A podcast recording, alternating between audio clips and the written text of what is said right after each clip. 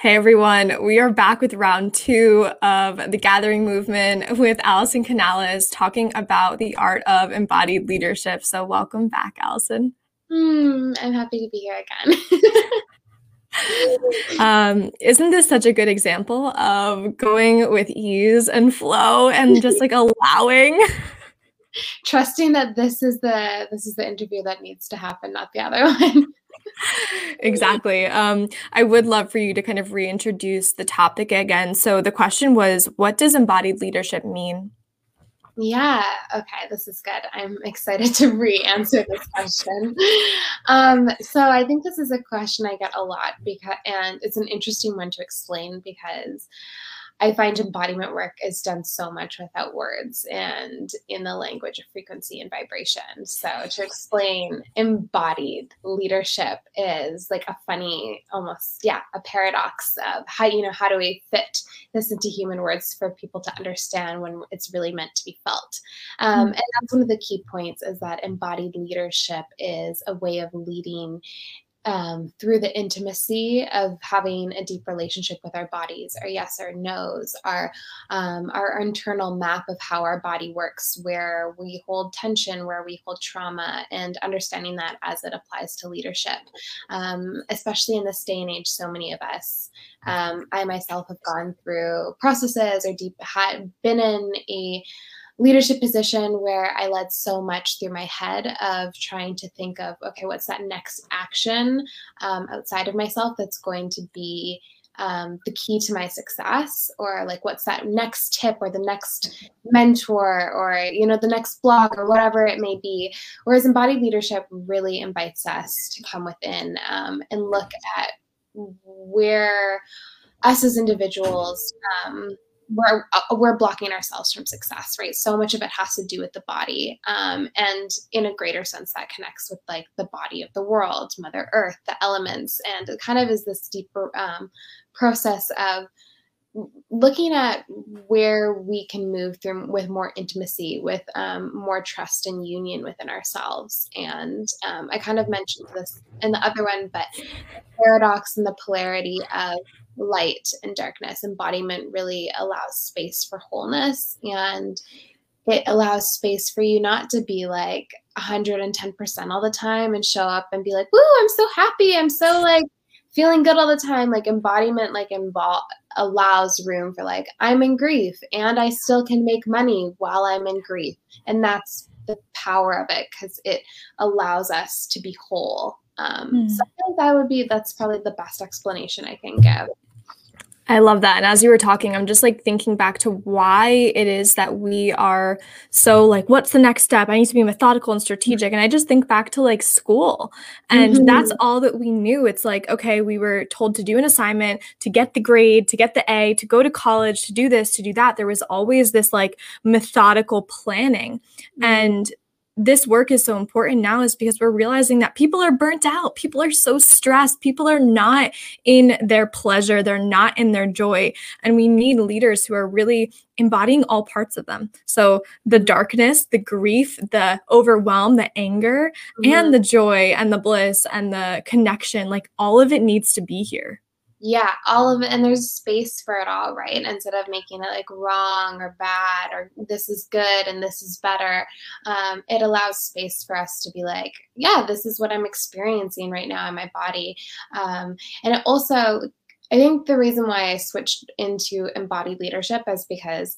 when i would work with women it wasn't that they needed another strategy like they knew what to do. And I, I, would often like have conversations and like the first five minutes of them hopping on the call like okay like what's real for you? What's present for you? And they're like i don't know. I need to i want to make this much more money but i what strategy is it? And i'm like in the first five minutes i'd be like you know what to do though. And they'd be like oh yeah i do. And there was something deeper going on right? It was like um, them being swallowed and drowning in their own like doubt or imposter mm. syndrome or overwhelm or burnt out or fear that they um, couldn't take on the responsibility like they or anxiety or like something else was going on rather than them like it, they weren't connect or they weren't trusting their own inner knowing of their body like that's what was really going on underneath the surface out of every single call i did whether that was like someone trying to get um, I remember I had two clients. Like one, she was at like seven, eight k months, and we got her to 100k. And then there was one that she was just trying to get her first, um, like you know, her first 1k in her month, uh, in in a month, and it was like this the steps to get there obviously they were different because their bodies were different but the language of dropping them into okay well where are mm-hmm. you resisting success in your body or where are you holding on to suffering in your body was the exact same process because it just meant letting they knew what to do. They knew what the steps were. It was just about guiding them back to trusting themselves in a deep way. Um, and like you said it's like we've grown up in a culture um, in school or, or just even mirrored by our parents of like being disconnected from our bodies, being disconnected from our truth, or especially um, as women, as I primarily work with women and women that I womb carriers and people that identify as women, um, we've been really taught to be out of our bodies. Um, and a big piece of that is like, oh, it doesn't feel safe to trust my body. Um, mm-hmm. So it's pretty revolutionary to shift into this way of embodied leadership. And I know for myself, it was like the scariest thing that I could have done because I didn't know what it felt like to be like safe and trusting in my body or like really be in my body. Um, and I think a lot of people can identify with that wound too of like um, a lot of us run in every different direction to not be here and now because how could it be that simple to be that successful or to be that happy or to feel wholeness within ourselves just like here coming back to here. It's so it's actually pretty simple but we make it so complicated with all of our um, different hangups and traumas and blocks but it's actually one of the most simplest things and most natural things. Like we're all born embodied and it's looking at the barriers of how among our timeline of our lives that we've begun to be more and more disembodied how did you personally start to learn about connection to the womb and connection to the body? Mm, yeah. So I had a really big experience in my life. I was 15. Um, I had a really big spiritual awakening. I was super depressed. It was like the height of um, an eating disorder. Um, and I remember just feeling really at a loss. Like I was kind of like, untethered to the world like i didn't belong on this earth. Um, and that at the time i wasn't aware but it really stemmed from my childhood trauma of being sexually abused and what happened when I was 15, I had this big spiritual awakening, um, which led me to move away from Canada and go live in the jungle in Mexico um, and do a bunch of ayahuasca as a teenager, um, which is so great and which is so weird thinking back to like that was my teenager.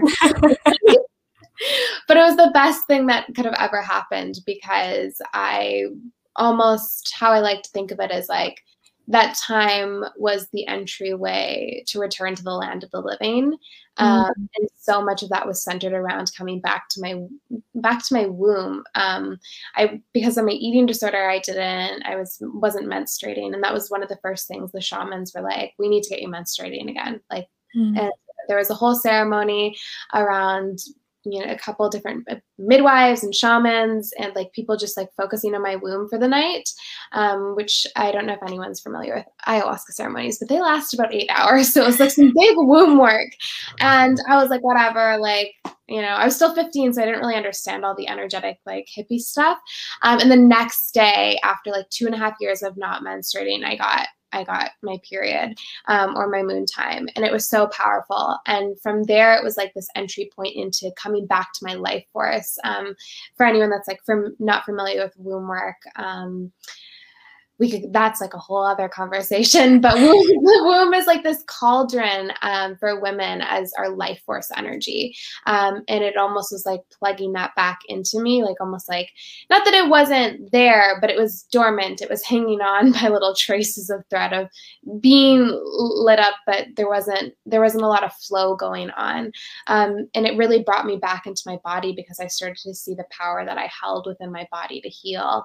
Um, and yeah, I, I really think that um, plant medicines and probably just being in the jungle so close to nature, mm-hmm. uh, it like woke up my senses in a way that Um, maybe being in more of the Western world, it was a little bit more challenging because I was off in the jungle with, with really raw things going on all the time. So my body was learning to come back online after years of being asleep. That's how it felt.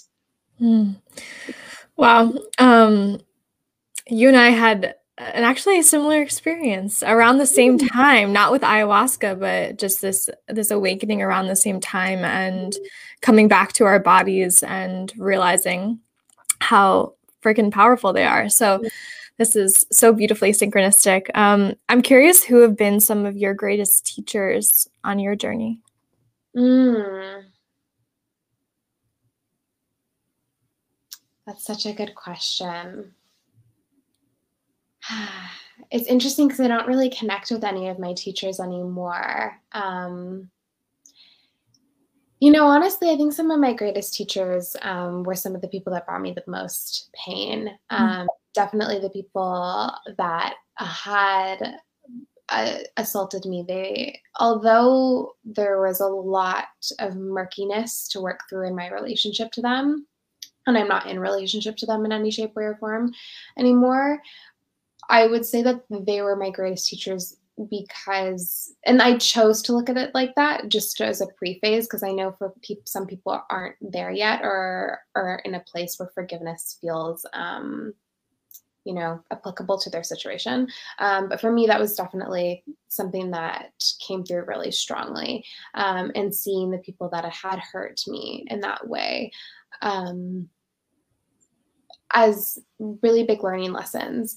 Um, so I came to ayahuasca to come back to my body um, mm-hmm.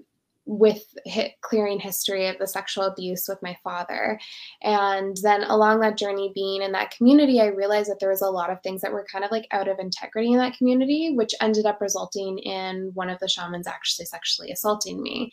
So it was this big I think that was kind of like a pivotal point of seeing how important it is to be embodied in what you teach. Because um, there's a lot of people that can say all the things you know or even applying to instagram or social media you know what i mean? There's a lot of people that can say all the right things and have the nice pretty graphics but energy doesn't lie right? Um, so i think that was probably those i was in so many situations like that after that shaman i was in a, um, a, Native American community where the chief, there was some weirdness that happened with him and a young girl. And I started to see that there is these huge patterns of disembodied leadership, of people wanting to, you know, med- there was medicine, but it was, for lack of a better word, like tainted because people weren't being in integrity with their truth. And I think that that's kind of a lot among my life i saw so many people in positions of power that were misusing their power.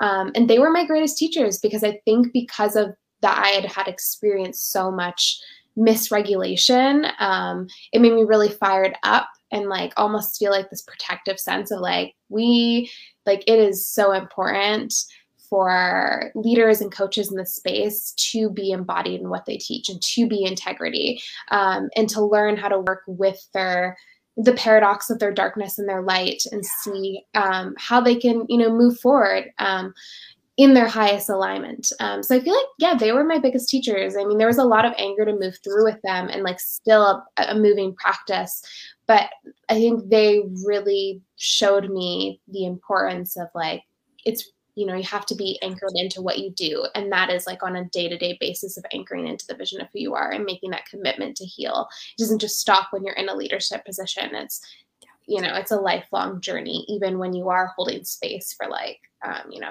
20 people in an ayahuasca ceremony or running a you know or running a sundance community or you have people 70 people that have signed up for your program like that is a deep devotion to serve. Um, and it makes it it, it invites you into a deeper relationship of self mastery with yourself, which is where my work has shifted into now of like helping leaders become masters of what they do. Um, so yeah, I think that that that's probably the best.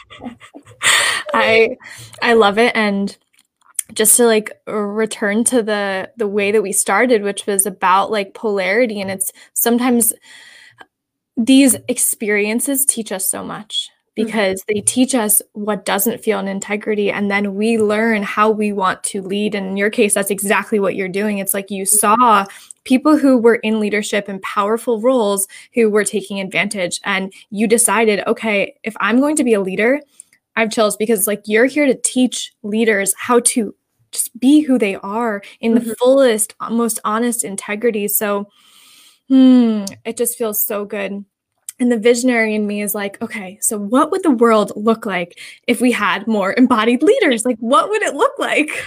I know. I love I love pondering this question too. And I think that me, a good question to ask is like, well, you know, what are we experiencing right now with that disembodiment, right? Like, so I think for me, um, and a lot of us, um, when I first started my journey, I was super disembodied. I was just like, kind of like, okay, yeah, I want to hit the six figures and get the 10K months and all that stuff. And it was great. You know, I hit some of those goals. Um, but I realized was like, even when you get to that destination, was the process of getting there did it feel good? Did it make you feel alive? Um it, oh wow now my nervous system is a little fucked up because like i called in too many people and i don't know how to serve them or like yeah. is it imposter syndrome or actually am i not being integrity? Because i don't know how to hold space for this level of energetic clearing or healing that someone wants. Like is it impo like all of those questions are really important and you see it a lot um, in the coaching world or in spaces of leadership. Um, I think the biggest one, maybe to zone in on just for the sake of the conversation, is um, so much of it has to do with the nervous system, right? Um, which I feel like is such a big part of success. And what I saw is like, oh, it's not that I'm like doubting my ability to hold space for like you know maybe like 30 or 40 people it's like i actually don't have the energetic endurance to hold space for 30 to 40 people. Like i actually am totally cool honoring myself of like maybe i just want to call in 15 people and it's not that i'm holding myself back or playing small it's that i'm listening to my body and having a relationship with my body of knowing where that is. But also on the flip side of that, it's a very intricate process because um, you know, it could be something like imposter syndrome or doubt, but it's so different for everyone because we as individuals need to know our body and our body's responses of like, oh, okay, am I where is that resistance coming from? And we can only do that through being present in in our bodies rather than trying to like map it out in our heads. And this is such a good point too. I think a big part of my work has helped a lot of leaders like trust their instincts and mm-hmm. trust themselves for the answers because I think it's really often where we're looking for the next guru or the next person to save us or like well who's that next like who's that next thing that's going to guide me into that next level of leadership? And it, it's so important to hold space. Like it is so important for to have people hold space for us. Um, but what's really important when we're having space held for us is also ch- having that dialogue of checking back with us is just because they have seen something or they're channeling a message or whatever it may be like okay but does that register with me? Like how is my body feeling in that process? Um, so i feel like in embodied leadership in all forms like it really allows space for our yeses and our, our nos um, which seems so simple but it's like how would it feel to to really know your no's and your yeses um, and have that changes on a moment to moment basis sometimes. Um, so i feel like that like thinking in terms of that is like a cool idea like oh that's kind of like what would embodied leadership would look like like seeing how that would change like even in nine to fives if people like people were managing like that um, and just uh, like in the coaching world like it, it's exciting. Like i'm like woo regulated nervous systems.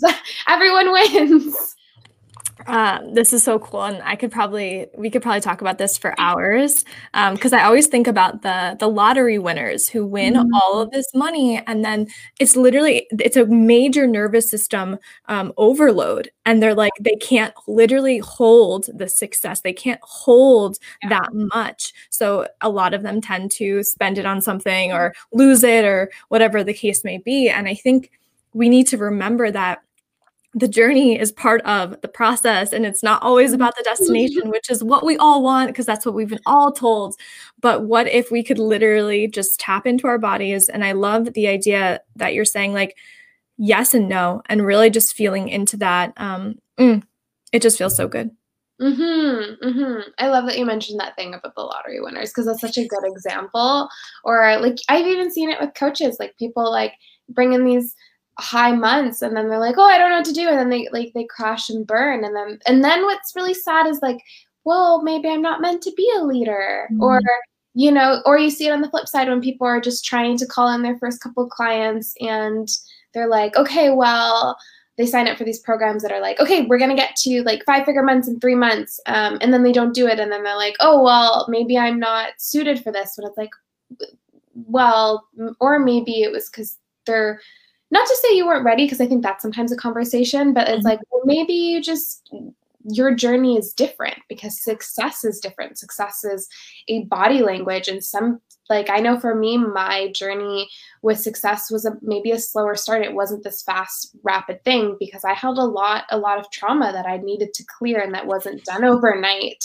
Um, but the commitment to slow, sustainable success, I realized, oh, it, it's actually it can be sexy as well. It, it doesn't have to be so flashy, um, which kind of is interesting because it kind of goes back to that conversation that we're having about like sexual abuse and the womb. It's like it's consensual with our bodies and like thinking in terms of that of like when we're moving in the realm of embodiment we're moving in the realm of consent um, and those two words like sensual is part of the word consensual. So it's having that sensual relationship with our bodies. Mm. sensuality kind of brings us back to embodiment of like how do our senses feel? What is the temperature in our body when we're feeling resistance? Like how can we drop into those spaces? Um, and it kind of creates this like map. Like our bodies are a treasure map um, and we get to like explore and play with them. Um, and when we do that the process of getting to the destination, let's say that, becomes a lot more fun. Like it becomes a lot more lighter because we're giving ourselves more room to be like, I'm in grief, I'm angry today, but I still can show up and serve. I'm holding space for like my multidimensionality. Like, mm. and we're, it's permission, which I think a lot of us are craving um, deep down inside as leaders is permission to be and permission to lead the the unique way that only we know how to lead. Um, we don't need like replicas of each other. We just need to drop into the deepest, most expressive part of us, um, which feels scary because it's like, oh, I'm, I'm here. I'm standing out as me and owning that as part of our medicine. But it is what I think embodiment is such a gateway into what I have started to kind of like think of as like liberated leadership beyond the rules of how we're supposed to think. And I know I love it too. I was like, I need to create a course around liberated leadership. Yeah, juicy word. I love that. Um, mm, I just, I just love everything that you're saying, and I'm curious, like, what's next for you on the horizon? Like, what are you mm-hmm. in a, a time of um, introspection? Are you in a time of creation? Like, where are you at on the journey? Mm. Yeah, so all of this has really been settling in um, because I took an eight month break from the coaching world. So this is perfect. Um, I changed my name obviously to Allison. So this is one of the first interviews I'm doing back in and engaging in the realm of coaching and all the things. So yeah, I'm right now. Um, funny that you say um, as I talk about liberated leadership. I think it maybe was a sign. Um, I had a program called Radiant Leadership Academy, and I've had so many nudges to shift it into liberated leadership or something because I'm realizing like that's my work in the world like all of what we're talking about the going beyond the matrix all of this kind of stuff bending the rules coming back to ourselves um, liberating ourselves literally from what we thought who we needed to be in order to be successful. So that's kind of in the works right now um, of coming out in the spring which I'm really excited about. I feel like there's this um, energy behind it that's so much bigger than me. And I need, I literally, I needed eight, almost nine months off to get my energetic body ready to carry the energy behind it, which feels really good. Um, and then obviously the book, which is exciting too, which comes out in May. so cool. And I I've told you this personally, but I really do honor your sabbatical mm. um, and just like your time to just be with yourself. How cool! Mm-hmm. How cool! So like, thank you for embodying that and just just doing what you needed to do. Like that's to leadership to me. Yeah, thank you so much. Yeah, it felt really good. I was like, I need to do this every couple years, just to be like, okay, social media is for me and cute selfies, no no complicated captions. and I'm bringing that in. I was like, okay, I'm rewriting the rules of how I can post. I'm cute posting dog pics and selfies and food without having it to be this introspective, inspiring thing. Yep. Um, yeah, thank you so much, though. I feel so seen. Oh, you're welcome. Uh, how can people connect with you if they'd like to? Mm, um, definitely on Instagram. That's my favorite way to connect with people. You can drop me a DM, which is just I am Allison Canales. Um, I also have, if you go into Instagram, all the links are probably in the link tree, but I also have a Facebook group, um, which is starting to be active again, which is the Heaven on Earth Facebook group, because that's what this work is about, right? Is creating heaven on earth for ourselves. Again, not a destination, like we can create, be in the most tapped in joy and bliss in this moment. Um, and so much of that is done through the paradox of embodiment. I love it. Thank you so, so much. Thank you for sharing everything your story, your words, just your energy. I'm so grateful for you. Thank you so much for holding space for this. Thank you, everyone. And just have a beautiful weekend. I'm so grateful to have everyone here on this wild, meandering life journey. See you all later.